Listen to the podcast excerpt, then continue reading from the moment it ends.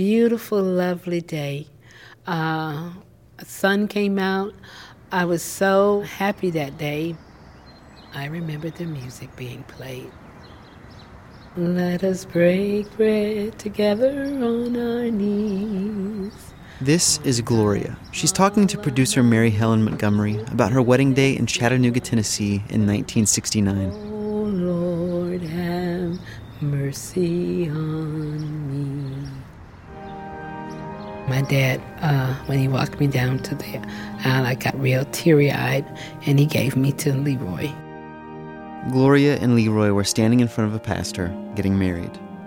A special moment for sure, but not one that is uncommon in America.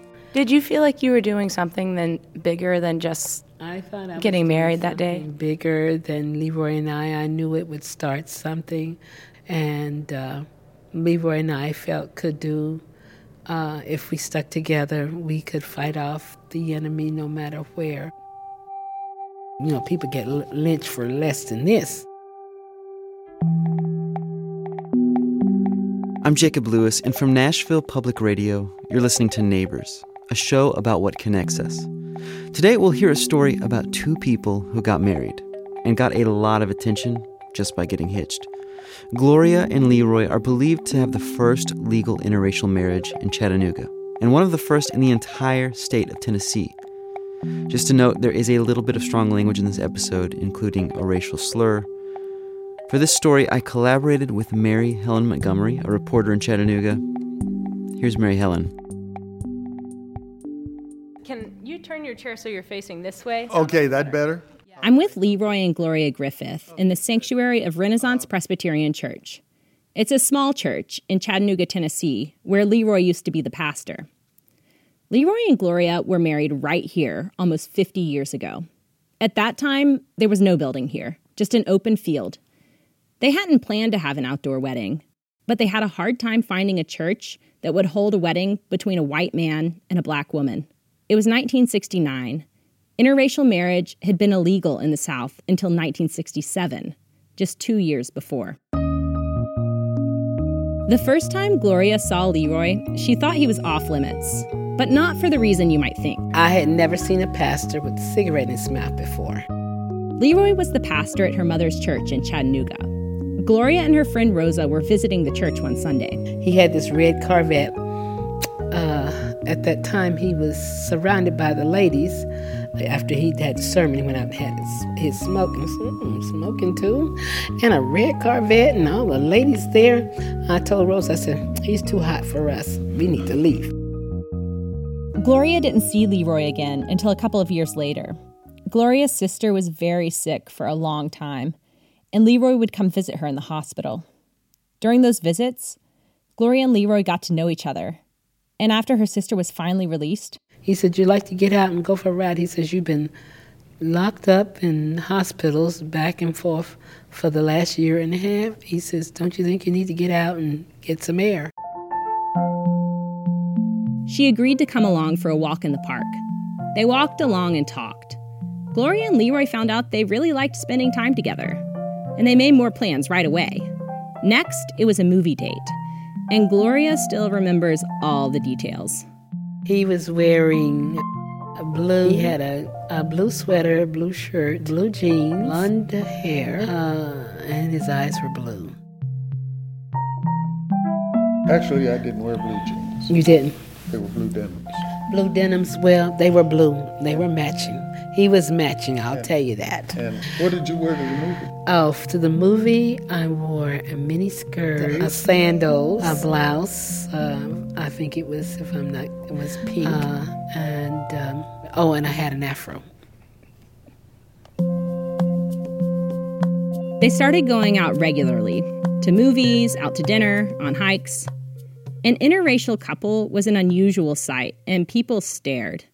Usually nothing more, though. Until one day, when they were headed home from a movie, Leroy was driving and Gloria was in the passenger seat when they saw a car full of white men. About four of them. They felt like they were being followed. I'd go over to the right, they'd be behind me. I'd go over to the left, they'd be. And we were getting scared now. Was that kind of the first time that it was real to you all what the possible threats were out there for you and, and you kind of had to be like, we got to. No, no, no, no. We, we were pretty much always aware of the threats. That's why I was looking in the rearview mirror and saw what was going on. They started planning how to get away and what they would do if these guys attacked them. But then there was a surprise. When they drove up and they said, right on, and gave us a peace sign, I said, oh my goodness, here's some, here's some support from the community. Young white guys. This time things turned out okay, but Leroy and Gloria were always turning heads whenever they were out together. They knew that it might not always end well. Society had just recently started to change. My fellow Americans, I am about to sign into law the Civil Rights Act of 1964. By the time they started dating in the late 1960s, segregation was illegal. But white people and black people still lived in very different worlds, especially in the South. Society still had its own rules, rules that Gloria and Leroy were challenging. Leroy had always cared about civil rights. He's from California, but he rode a bus to Alabama in 1965 and marched from Selma to Montgomery with Martin Luther King Jr. Judge Johnson has just ruled that we have a legal and constitutional right to march from Selma to Montgomery. The experience shaped him so much that he decided to move to the South and apply to be the pastor of a black Presbyterian church in Chattanooga. Something about this image didn't quite add up for me. I mean, I understand why Leroy would want to work with black congregants after his involvement with civil rights. But still, was there an unfair power dynamic at play? I guess, yeah, I was just thinking, like, if it were me, I think I would be struggling with some things internally. And did you have any kind of guilt or questioning or thinking, what am I, a white person, leading a group of black people? Was there any kind of. No, no, no, no, no. I was a Presbyterian minister leading a Presbyterian congregation that had called me. I was not just sent here, and they said that they wanted me to come. Okay. So it wasn't just, I wasn't forced upon them. They were very supportive of me. I asked one of Leroy's old friends about this too, a black friend. And before I could finish asking, he said, Everybody loved him though. Leroy had a certain ability to cross race lines without too much trouble, and he used it. Probably, it would have been much harder for Gloria to cross that same line. Gloria was an activist too, though. She just practiced in a different way. Around the time she met Leroy, she was trying to unionize the nurses in her hospital to fight for higher pay. She lost her job over it. You both were kind of rebels. Gloria kind of had had that streak in her before you all were serious too where, where, where I come from, that's called soulmates. yes, we, we, we both had a, a deep sense of, of, of justice and a deep sense of, of, of, of, of the dignity of what other people call the lower class and we call the human class. It seems like it seems like you would have to have that in common to end up with each other. Yeah, the Lord found found us, got us together. Ain't no doubt about it in my mind or hers either. After about a year of dating, Leroy proposed to Gloria, and she said yes. Leroy was ecstatic. Gloria was excited too, but her excitement was tinged by a looming reality. Marrying a white man was a huge risk, not just for Gloria, but for her entire family. She wanted to make sure they were okay with it. She started by telling her mom the news. She kind of said, Stop playing. And I says, I'm not playing. I'm telling you the truth. And at that point, she says, Do you know what you're saying? I says, I know what I'm saying. She says, Do you know what kind of problems that would occur? And I says, I think I do. She says, I don't think you thought about this enough. And I told her, I says, I've been thinking about it for a while. And uh, she said, You need to sit down and talk to your grandmother. And I said, Well, what granny got to do about that? She says, she says she, she usually has better wisdom than I. If Gloria's family didn't approve, the wedding would not happen. And so we went, to, Leroy and I went to Atlanta. Then we sat down and talked to uh, my uh, grandfather and my grandmother and told them our plans. Gloria's grandparents were religious people. They wouldn't approve of the marriage unless they believed it was God's will. So when Gloria told her grandfather that she had seen Leroy in her dreams as her husband, her grandfather said, That's an answer in itself. He says, The Lord was trying to tell you something, you should listen. As we left the house, he raised up his hand, and you'd think he was Abraham blessing Isaac on his marriage. I mean, he it was, I can't remember the words, but I haven't forgotten the feeling that he gave us. He was saying, This marriage is a marriage chosen by God, and I'm with you all the way.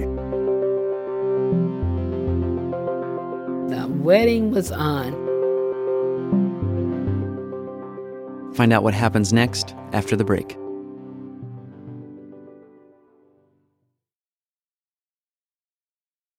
People around town saw them differently now that they were engaged. Dating was one thing, but planning a wedding was a real statement, a radical statement. It's like Gloria and Leroy were saying not only can black and white people coexist peacefully, but they can share society's most sacred, intimate bond marriage.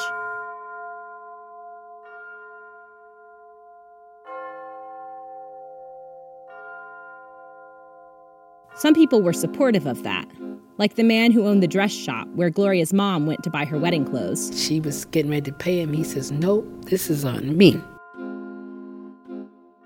But there were lots of people who did not want them to get married, like when they tried to find a church Remember, Leroy is a Presbyterian minister, but his church at the time was too small.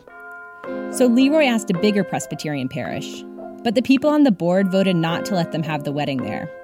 Then they went to another congregation in town, and the same thing happened. So they decided to get married outside instead. Now they had to find someone to perform the ceremony. One minister agreed, but then he backed out after receiving threats. Someone from out of town finally agreed to do it. It wasn't just the people that they were asking to participate in the wedding that got so upset. Gloria and Leroy's engagement offended people that they didn't even know. They got a lot of phone calls from strangers. What did they say? Uh, well, uh, one person called and said he was going to bomb us out. Another person said that he was going to burn us out. I got several. In fact, I got to the place where I answered my phone as though I was my secretary. And I'd say, just a moment, I'm sorry, he's busy right now, or whatever. But I always ask them what their name was. But this one person, I says, and what is your name? And he said, my, I'm G.W. Griffith. And he said, uh, are, are, are you the preacher marrying a nigger woman? I said, I'm a Presbyterian minister and I'm marrying a black lady. What you trying to do to Griffith name? And I said, my family came here and my, my ancestors voted for their children to be able to make their own decisions. And he said, God damn, kin. Apparently, we're related.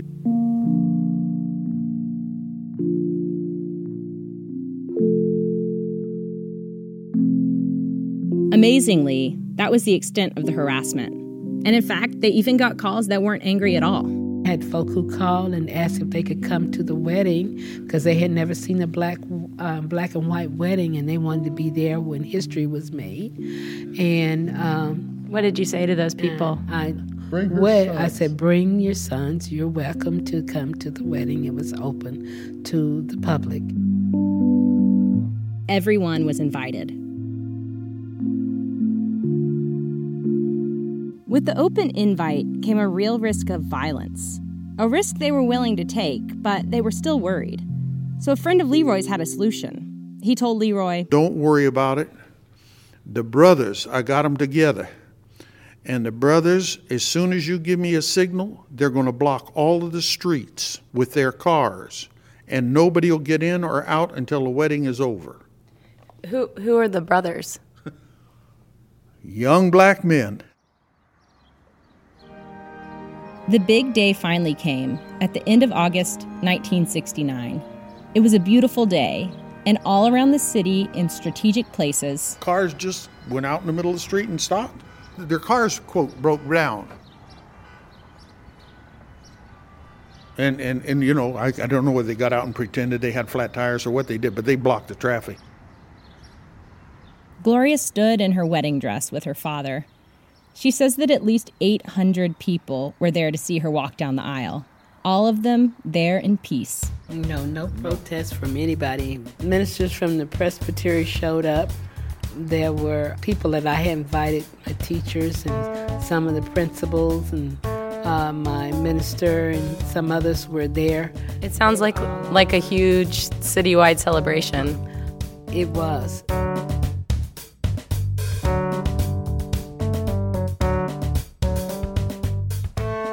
Did you ever wish that it was just a regular wedding that people weren't paying attention to? No, no, I don't, It no. changes in the city. The community participated in a divine action. They saw what the scripture says over and over and over again there is no partiality with God. So you felt you felt lucky that your wedding was also caused social change. I feel blessed. Gloria and Leroy drove all over the American West for their honeymoon.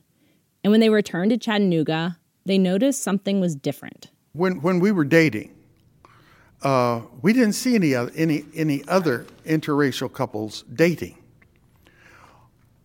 When we came back, we saw lots more couples on the streets of Chattanooga.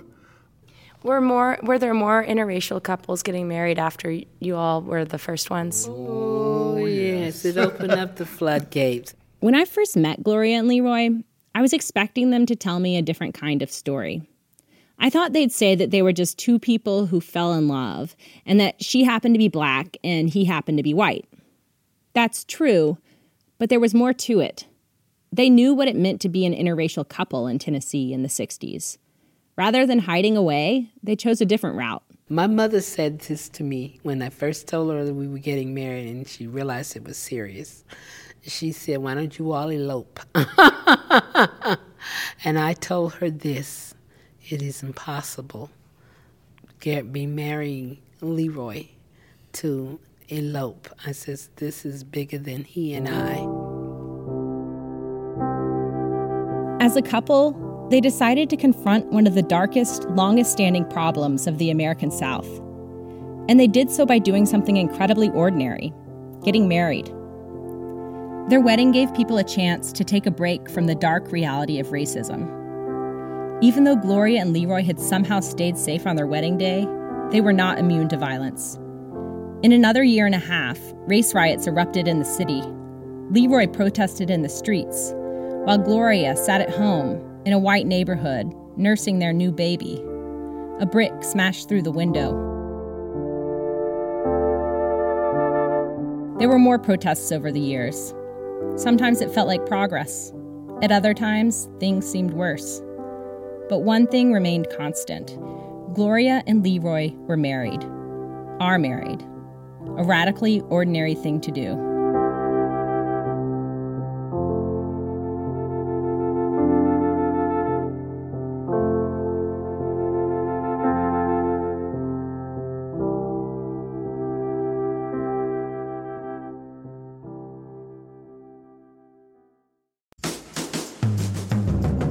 Neighbors is from Nashville Public Radio and produced by me, Jacob Lewis. Special thanks to Mary Helen Montgomery for her reporting and general Southern solidarity. The story was edited by Emily Siner and Anita Bugg. Music by Poddington Bear, and this song is by Dan Burns. Neighbors is a proud and founding member of The Heard, an audio collective of amazing producers all over North America. You should check out the show Arrivals if you haven't already. More information can be found at theheardradio.com. That's H E A R D. If you like the show, leave me a review on iTunes. Follow me on Twitter at NeighborsNash. I'm Jacob Lewis, and I'm reminding you to get to know your neighbors.